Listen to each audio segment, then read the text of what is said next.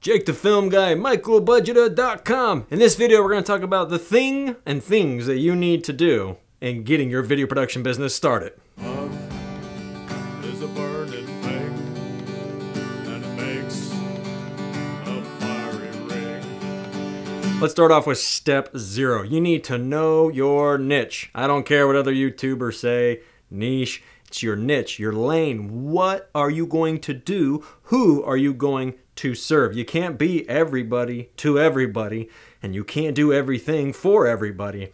Figure out if you're going to do wedding videos, but then go even further. Decide if you want to do wedding videos for seniors, people that are 55 and older, getting married for the first time, or perhaps they're getting remarried. Or perhaps you want to serve the Hispanic community in and around your metro area and do wedding videos for them because maybe you're bilingual and you're pretty good with the video camera, not to mention a pretty slick editor, too. Perhaps you want to do bar mitzvah videos because of your Jewish roots and because of your God given skill, time, and talent. With this contraption, figure out what your niche is and run in that lane and be the best in that niche. Don't worry about trying to do everything under the sun. I don't recommend doing music videos because when you're starting your video production business, you're broke as a joke, and your local artists, they're broke as a joke too. You can find that you will have better return on time if you go after big ticket items like small business videos, wedding videos, celebration of life videos, big monumental events that need to be captured. Which gets us into step one, but before we do that, Did you spend it? After your hoorah speech about three months ago? You ought to know the answer to that question. I don't.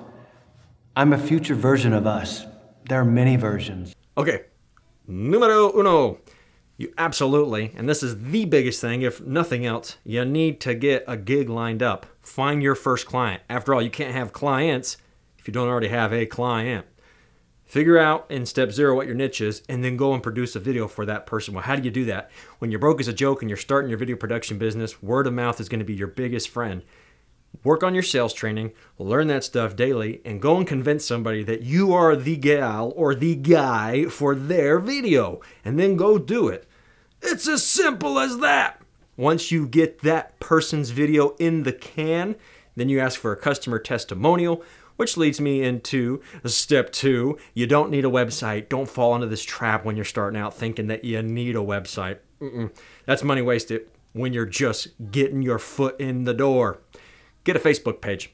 Most people are on Facebook, and I personally, as well as many other millions, if not billions of users, go to a Facebook page in lieu of the website because it's generally more current. A website, less people are involved with, but on the back end, Facebook, especially when you go to their page transparency tool, you can see that the bigger the company, the more Facebook users they have on the back end that manage that page, which means the speed of information is a lot speedier on a Facebook page than a company's website. So go to the Facebook page when you need information.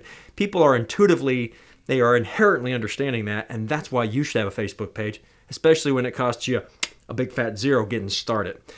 Now that you have your Facebook page, and now that you are avoiding the website, you can actually start to invest in this one piece of marketing material, and that I recommend is the business card.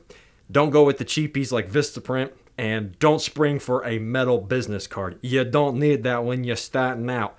Get a good intermediate solution. I recommend Moo. I use them. I like them. I have a promo code for you below. Check it out. I would reckon I would reckon them as I'd say a good SUV. It's not a cheap Pinto and it's not a Cadillac, but it's a good SUV. Get the family around, respectable. You can do everything with the SUV. You can do everything with the Moo business card. Step four, I would avoid the trap of getting the business license right now. An LLC is a limited liability company, and it is your best friend once you start having revenue, meaning clients. But you don't need to fall for that trap right now. If you are pre revenue, meaning you haven't actually lined up any clients, and even if you only have one client, I wouldn't worry about it right now.